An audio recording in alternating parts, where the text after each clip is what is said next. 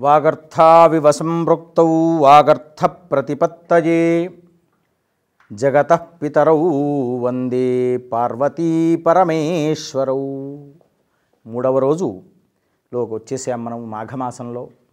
నిత్యము మాఘ స్నానం ఆచరించుకొని ఎక్కడైనా మాఘ పురాణం జరగటం వల్ల అక్కడ వినడం కానీ లేదా నేటి కాలంలో సాధనాలు ఎక్కువయ్యాయి కాబట్టి యూట్యూబ్లో కానీ మాఘ పురాణం విన్నా కానీ పురాణ ప్రవచనం పురాణ పఠనం చేసినటువంటి ఫలితం వస్తుంది లేదా ఉన్నట్లయితే మన చెంత పుస్తక పఠనం చేసుకున్నా చాలు.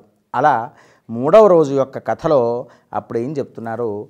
మహారాజు గారు మళ్ళీ ఈ విధంగా పలికారు. అయ్యా మహర్షి అయ్యా రాజా మహర్షుల వారు భృగు మహర్షి ఈ యొక్క మణిపర్వతము పైన మణిశైలము మణిపర్వతం పైన జ్ఞానోపార్జన కొరకు విద్యాధురణకు ధర్మోపదేశం చేశారు కదా. మీరు కూడా నాకు దీని యొక్క విషయం ఏమైనా ఉన్నట్లయితే చెప్పండి అయ్యా అని చెప్పారు. ఈ మాఘమాసంలోనే చాలా విశేషమైనటువంటి మాసము. కనుక మాఘమాసంలో అనేకమైనటువంటి విశిష్ట రోజులు ఉన్నాయి. కనుక నాకు ఈ విషయాన్ని వశిష్ఠ మహర్షిని ఈ విధంగా అడిగితే వశిష్ఠ మహర్షి చెప్పాడు పూర్వకాలమునందు ఒకానొకప్పుడు పన్నెండు సంవత్సరాలకు ఒకసారి పన్నెండు సంవత్సరాల వరకు ఒకసారి కూడా మేఘుడు వర్షించేవాడు కాదు. అలా దానితో విద్ ఉద్విగ్నులైనటువంటి ప్రజలు దశ దిశలుగా క్షీణించిపోయి ఆ యొక్క స్వాహ స్వధ వషట్కార మొదలగు వేదాధ్యయనం లేనందువల్ల అప్పుడు ఏమైపోయింది? కేవలంగా కళావిహీనములై వర్షము లేని కారణంగా అన్ని రకాల ఎక్కడికక్కడ చెట్లు మొదలగునవి అన్నీ కూడాను పడిపోయి ఎండిపోవడం వల్ల పానీయాదులు ఇవన్నీ లేకుండా ఉండడం వల్ల భూమండలం అంతా కూడాను శూన్యమైపోయింది. వింధ్యా పర్వతములో ఈ యొక్క రేవా నదీ తీరము కంటే ఎత్తుగా ఉన్నటువంటి పై ఎత్తుగా ఉన్నటువంటి కారణంగా వృక్షములతో ఆచ్ఛాదితమై ఉన్నది. అప్పుడు భృగు మహర్షి తన శిష్య బృందముతో సహా అక్కడికి వెళ్ళేసి ఆ హిమాలయ సానువులకు వెళ్ళాడు. వెళ్ళేసి తత్ర తిష్టతి కైలాస గిరే పశ్చిమతో గిరి మణికూట ఇతి ఖ్యాతో హేమరత్నశిలోచ్ఛయ ఆ కైలాస పర్వతానికి వెళ్ళినటువంటి పశ్చిమాన ఉన్నటువంటి మణికూటం అనేటువంటి పేరు గల సువర్ణమయమైనటువంటి పర్వతాన్ని కలదు. ఆ పర్వతము కిందుగా తెల్లని స్ఫటికమైనటువంటి మధ్యన నీల శివులతో శిలతో ఉన్నటువంటి కూడుకున్నటువంటి ఆ పర్వతము చుట్టూ కూడాను తెల్లగా విభూతి ధరించినటువంటి నీలకంఠుని వలె శోభిల్లుచూ ఉన్నది. ఆ వైపుగా ఉన్నటువంటి నీలపు రాళ్ళు ఎక్కడ చూసినా అచ్చడచ్చట బంగారు రేఖల వలె నల్లని మేఘమండలం నుండి వెలుగొందున్నటువంటి వింధ్యా రేఖల్లో సమానముగా ఆ యొక్క విద్యురేఖలు విద్యుర్రేఖలతో సమానంగా ఉన్నది. ఆ పర్వత శిఖరమునందు నీలశిఖా పర్వతము కింద బంగారు రేఖలతో ఆ ఒప్పుంగుచూ ఉన్నటువంటి ఆ యొక్క పీతాంబరము ధరించినటువంటి శ్రీమన్నారాయణుతో సమానంగా శోభిల్లుచున్నటువంటి ఆ పర్వతము యొక్క నీలవర్ణ మధ్య భాగమునందు పసుపు పచ్చని ఆ యొక్క వడ్డానము వర్ణించి తెల్లని స్ఫటికము వంటి రాళ్ళతో కూడుకున్నటువంటి నక్షత్రాలతో కూడుకున్నటువంటి ఆకాశము వలె శోభిల్లుచున్నటువంటి ఆ ప్రకాశములతో కూడుకున్నటువంటి ఆ రెండవ చంద్రుని వలె ప్రకాశించున్నదయ్యా.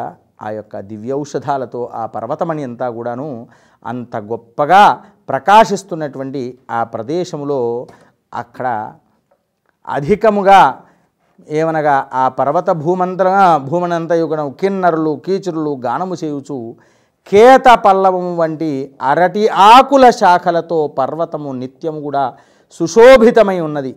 ఆ పచ్చని రాళ్ళు వజ్ర వైడూర్యాది మణులు పద్మరాగములు తెల్లని పాలరాతి వనరులతో కూడుకున్నటువంటి ఇంద్రధనస్సుతో సమముగా ఉప్పొంగుచున్నటువంటి సమస్త ధాతువులు అన్నీ కూడాను ఆ పర్వతము కిందు గల ఎత్తుగా కిందగల కింద గల ఎత్తైనటువంటి స్థలంలో నితంబ ప్రదేశములందు వ్యాపించి పచ్చగడ్డిగా ఉన్నటువంటి ఆ రాళ్ళపై కూర్చున్నటువంటి కామపీడితులైనటువంటి విద్యాధరాంగనాదులు తమ పతులతో కూడుకొని కూర్చొని రతిక్రీడలాడారట. ఆ శ్వాసను నిరోధించి తపస్సు చేయువారు కూడాను ఆ కష్టములను సహించి విజయ సాధకులై వైరాగ్య ధారణ చేసి ఆ మహాత్ములకు రమణీయమైనటువంటి గుహల యందు ఉండేటువంటి పరిస్థితి ఏర్పడ్డది. ఆ బ్రహ్మధ్యానము చేస్తూ కొందరు యోగులు అర్థవిరీరులై ఆ అందరిలో కూడా కూర్చొని భూతనాథులను ఆ పరమేశ్వరుని ఈ విధంగా ధ్యానిస్తూ ఉంటూ ఉన్నారయ్యా. అలాంటివి ఆ మృగములు గోవులు మొదలగు అన్నీ కూడాను ఆటవిక జంతువులన్నీ కూడా అక్కడ కూర్చొని ఉంటూ ఉండగా అక్కడికి రమణీయంగా ఉన్నటువంటి ఆ ప్రదేశంలో రాజహంసలు మొదలైనవన్నీ కూడాను మయూరములతో వ్యాప్తమైనటువంటి ప్రదేశము. మిక్కిలి రమణీయంగా ఉన్నటువంటి ప్రదేశంలో దేవతలు గుహ్యాదులు అందరూ కూడాను ఆ గణములందరూ కూడాను అక్కడికి ఎల్లప్పుడూ వచ్చి సేవిస్తూ ఉంటారు. కాబట్టి అయ్యా మళ్ళీ ఏమిటి అని అంటే అప్పుడు రాజుగారికి మరలా వశిష్ఠుల వారు చెప్తున్నారు. అయ్యా మిక్కిలి ఆశ్చర్యముతో కూడుకున్నటువంటి ఆ యొక్క పర్వతమందు సిద్ధులు అనేటువంటి వారు ఉన్నారు. ఆశ్రమ పొంది నివసిస్తూ ఉంటుంటారు అక్కడ ఏ తపస్సు చేసినా సిద్ధిస్తుందయ్యా. కాబట్టి ఆ పర్వతం ఎంత ఎత్తుగా ఉందో ఎంత వెడల్పు గలది ఆ మహర్షి ఇట్లు చెప్పాడు. ఆ పర్వతము ముప్పది ఆరు యోజనములు ఆ ఎత్తుగా ఎగిది ఆ శిఖరమునందు పది యోజనములు పొడువు వెడల్పుగా విస్తరించున్నదయ్యా. ఆ పర్వతంలో ఆ యొక్క గృహములతో ఆ గిరిరాజ నితంబమై విరాజితుడై ఉన్నటువంటి ఆ పర్వతంలో అట్టి సుందరమైన పర్వతంలో రాజమును అప్పుడు దుర్భిక్షముతో పీడింపబడుచుండటం వల్ల ఆ మహర్షి ఆ పర్వతం యొక్క గొప్పతనాన్ని చెప్పి ఆ భృగు మహర్షి ఆ పర్వతం అందరికీ కూడా అక్కడికి చేరుకొని ఆ వనములందు చిరకారము కూడా తపస్సు చేయడం వల్ల ఆ పర్వతము శోభిత పూరితమై ఆ యొక్క నిత్యము అక్కడ ఆ పర్వత శ్రేష్టము చెంద ఉన్నటువంటి సరస్సు చెంద ఆ భృగు మహర్షుల వారు స్నానమాచరించడం వల్ల ఆ తీర్థక్షేత్రమంతా కూడా పవిత్రమైందయ్యా. అంటే ఈ యొక్క కార్తీక మాసంలో ఏ వర్ణములు వారు కానీ ఏ యొక్క వారు చేయాలి వీరు చేయకూడదనేటువంటిది ఏమీ లేదు నాయన. బ్రాహ్మణ క్షత్రియ వైశ్య శూద్రాది చాతుర్వర్ణ్యాల వారు కూడా ఆచరించుకోవచ్చును. నాలుగు ఆశ్రమ ధర్మాల వారు కూడాను మాఘస్నానం ఆచరించుకోవచ్చయ్యా.